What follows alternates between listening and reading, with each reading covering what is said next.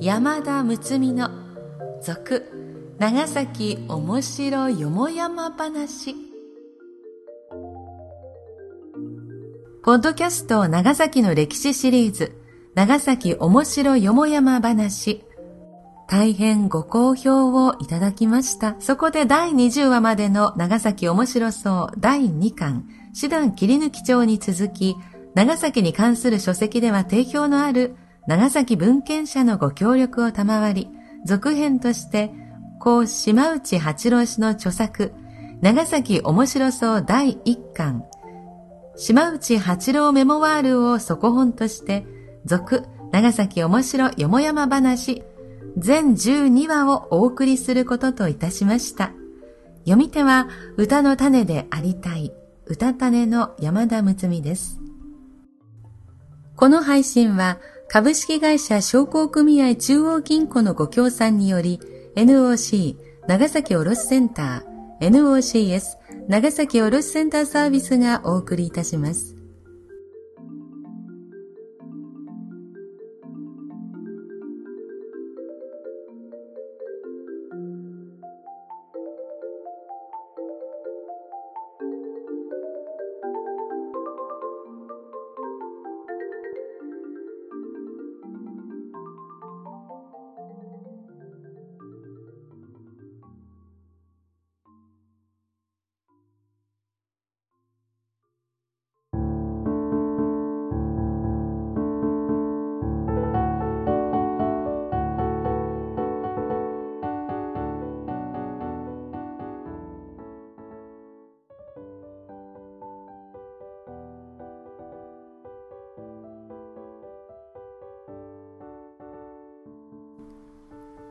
第29話南蛮線引き上げ事情昭和32年文化会館にて我が室町鎌倉徳川時代にかけてキャラは高貴な香料だった。徳川家康がこれを手に入れるため島原日野江城主有馬晴信に依頼したのは慶長14年1609年だ。というのは晴信は当時南市、南方と盛んに交易を営んでおり、特に高陵群島と称される南洋諸島の物資が集まるのは南市のチャンパだったから、我が国キャラの多くは春信がそこから輸入していたからだ。春信は家康の依頼に応えるべく船を仕立てて家臣を派遣。家臣は無事キャラを手に入れての帰途、ポルトガル貿易の根拠地、マカオのポルトガル人と大喧嘩をして、ほとんどが守備司令官、アンドレア・ペッソアの指揮下の兵、約300人に殺された。ところが何人か生き残った者がいて、他の港から便船に乗って島原に帰り着き、この顛末を春信に報告した。春信は劣化のように怒り、とにかく今度長崎に入港したポルトガル船はどれでもよいから討ち取ってしまえと命令し、手ぐすね引いて待ち受けているところ、ポルトガル船、マドレ・デ・デウス号が入港した。船長は、あのマカオ守備司令長官のペッソアだった。だがすぐに討ち取るわけにはいかない。外交問題だからだ。それで春信は当時、駿河に隠居中の家康のもとへ自ら出向いて討ち取り方を懇願したが、家康はちょっと待て、一方的情報、片耳だけではいけないから、長崎奉行の長谷川兵衛に事情を聴取してからにしようと言ったので、春信はひとまず島原に引き上げ、長崎に兵を出して機会を待った。ところが、ポルトガル船側では、なんとなく市中が殺気立っているので、早々と取引を済まして出版しようとした。一説に長崎在住のキリシタン信徒がペッソアに密告したというが、これは誤伝である。有馬側では出版されては残念至極というので、急いで打ち取りに着手した。慶長14年1609年12月15日、有馬勢は総勢約7000名を船に分乗させ、港内停泊のデウス号に押し寄せた。一方デウス号はいち早く帆を張って出港しようとする。幸いに風は北西で沖へ吹いている。有馬勢は逃してなるものかと出港を追跡する。しかるに、デウス号が郊外上之島と硫黄島に差し掛かった時、風が逆になった。デウス号は吹き戻される器具にさらされ仕方なく二個の怒りを投じて停泊した。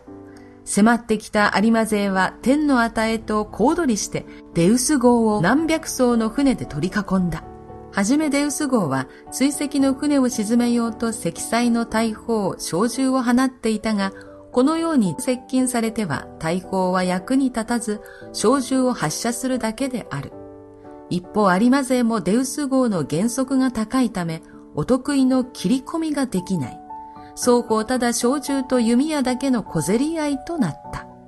そこで有馬勢は知恵を出し、風上から藁を積んだ船を吹きつけてデウス号を焼こうとしたが、デウス号の原則が高く、材質が硬いチークのため失敗に終わった。ここでデウス号の船型、船体、乗組員、積載物をここに挙げておこう。まず船型は、ナウ大型。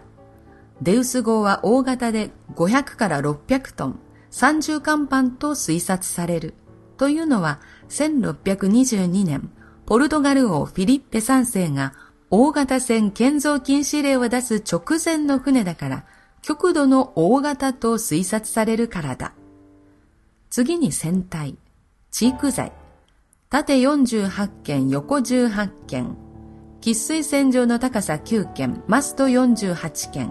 大砲36門。沈没の際は船底を上にしている。乗組員は約300名と考えられている。その職種については、船長1、事務長、布教師、制服水府長、水府小頭、制服安人、パイロットのこと。交渉、巻き上げ師、おけ師、外科医兼理髪師など、これらの士官17名、水府60、総講習2、見習い水府50、掃除府4、報酬26、その他で構成されたと推測される。そして積載物、キート30万金、金塊30貫目、あるいは2万両、銀2600貫目、陶器類数千個のほか貴金属類その他というところである。さて、有馬勢は、わら船焼き打ちが失敗したので、今度は素晴らしい知恵を絞り出した。万事うまくいかない原因は高い原則にある。こちらの船に櫓を取り付け、原則を平行にすると抜刀して切り込めるではないか。そう考えついた。それで、数百隻の船に急遽櫓を作り上げると抜刀して切り込んだ。この途端、風は元の追い手に変わったので、デウス号は砲を上げ、2個の怒りを上げるため、1個の罰病に取り掛かったが、抜刀勢に妨げられて断念。斧で鎖を切ったまま混戦となった。こうなると勝負は歴然。みるみるポルトガル戦は追い詰められ、ペッソアはもはやこれまでと船底の弾薬庫に火を投じたので、豪然たる音とともにデウス号は爆発、40ヒロの海底に沈んでいった。この戦いのため、ポルトガル側は1名を残して死亡。有馬側にも安徳宮内ら約20名の投資者が出た。ポルトガル側の助かった1名は、上之島に泳ぎ着いて土着民となり、キリシタン宗門を布教して相当数の信者を獲得したとの説もあるが、これは伝説に過ぎなかろう。それから引き上げの顛末も述べると、徳川時代の寛永13年、1636年、長崎の水からくり、つまり潜水業者の幸運と京都の水学の手で銀1600貫目、昭和2年、1653年、長崎の町田一左衛門の手で銀300貫目引き上げられた。幸運と水学の場合は海底で逃走するというので奉行が差し止めたという。海底でいがみ合ったのだから冷戦よりも激しかったのだろう。明治以降では明治初年、長崎の祖法家松田源五郎が計画したが、沿岸漁民の反対で実行に移されなかった。次に大正9年、15年の両年、長崎の俳句グループが源五郎の交渉、松田一蔵氏の資金援助で着手。大きな壺を一個引き上げたばかりで船体は発見できなかった。その後、柴田、堺、丸山、白金、元山氏らが着手、失敗した。そして、昭和13年、九段の俳句グループの松尾高平漁師が何菓子という出資者を見つけて引き上げに着手。古文書による筆者の助言のもとに船体を突き止め、大砲などを引き上げた。その内容は、聖堂大砲一門、砲丸40個、当番数個、聖堂キリスト像、銅延べ棒10本、古銭3とくらい、窓ガラス代用の透明貝殻数枚、宴会二十数個、チーク洗剤、陶器、銀製壺など多数、人骨数本とある。この数日後、高平くんが来宅。あなたが指示された古文書にある場所で探し当てました。ありがとう。と礼を言って、貝殻一枚置いていった。昭和29年には、チーク洗剤多数引き上げたのみで中止された。そもそもポルトガルが現況のペッソアを来航させたのには理由がある。日本人がポルトガル側は経由しないで直接取引するとなると利潤が得られないのでお詫び方々取引継続を請うため当のペッソアに莫大な献上品を持たせてやったのだ。いかがでしたか？長崎港での大海戦。このエピソードは、ポッドキャスト、郷土長崎の先人たちの有馬春信の巻でもご紹介しています。日本側も戦国時代の威風が色濃く残っているせいか、なかなか戦上手なところを見せていますね。あれやこれやで、ポルトガルは日本貿易から手を引き、オランダとイギリスの競争となり、商売上手のオランダが日本貿易を独占することになります。港長崎、そこらここらにそんな歴史が潜んでいます。じっくりと長崎市内を散策するのも楽しいですよ。さてさて、次のお話は、長崎と岩国は錦帯橋とのご縁の話、それから長崎ちまきの話の2題です。さてさて、どんなお話となるかお楽しみに。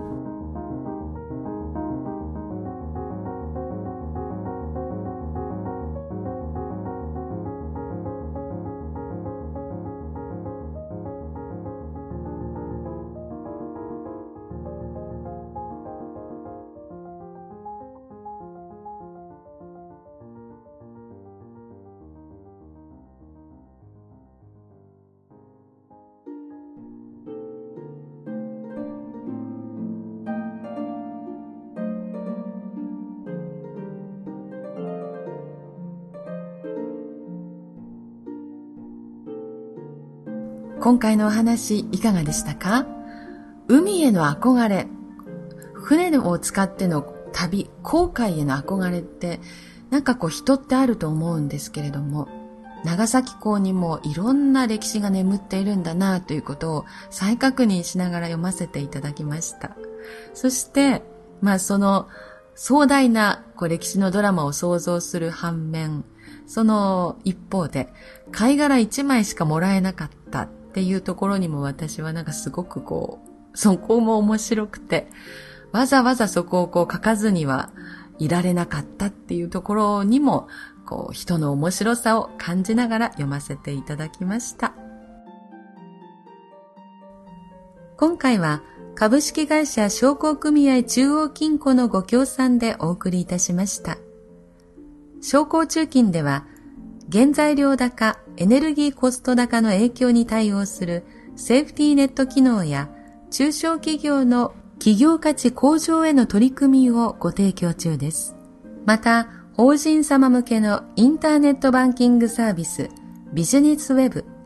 外国為替インターネットサービス外為ウェブ、個人のお客様へ商工中金ダイレクト、新型定期預金、マイハーベストなど様々なサービスもご提供されています。詳しくは商工中金ホームページをご参照いただくか、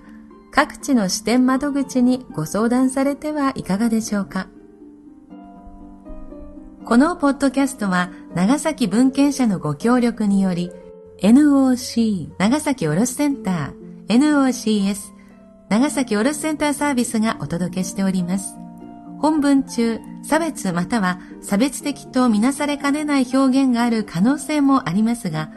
著作者には元よりその意図がないことはもちろん、長い期間出版され続けている書物であることなどから、朗読用のテキストとして多少の言い回しの変更、言い換え、省略を行いましたが、原作の遮奪な香りを残すべく、ほぼ原作に沿って朗読いたしております。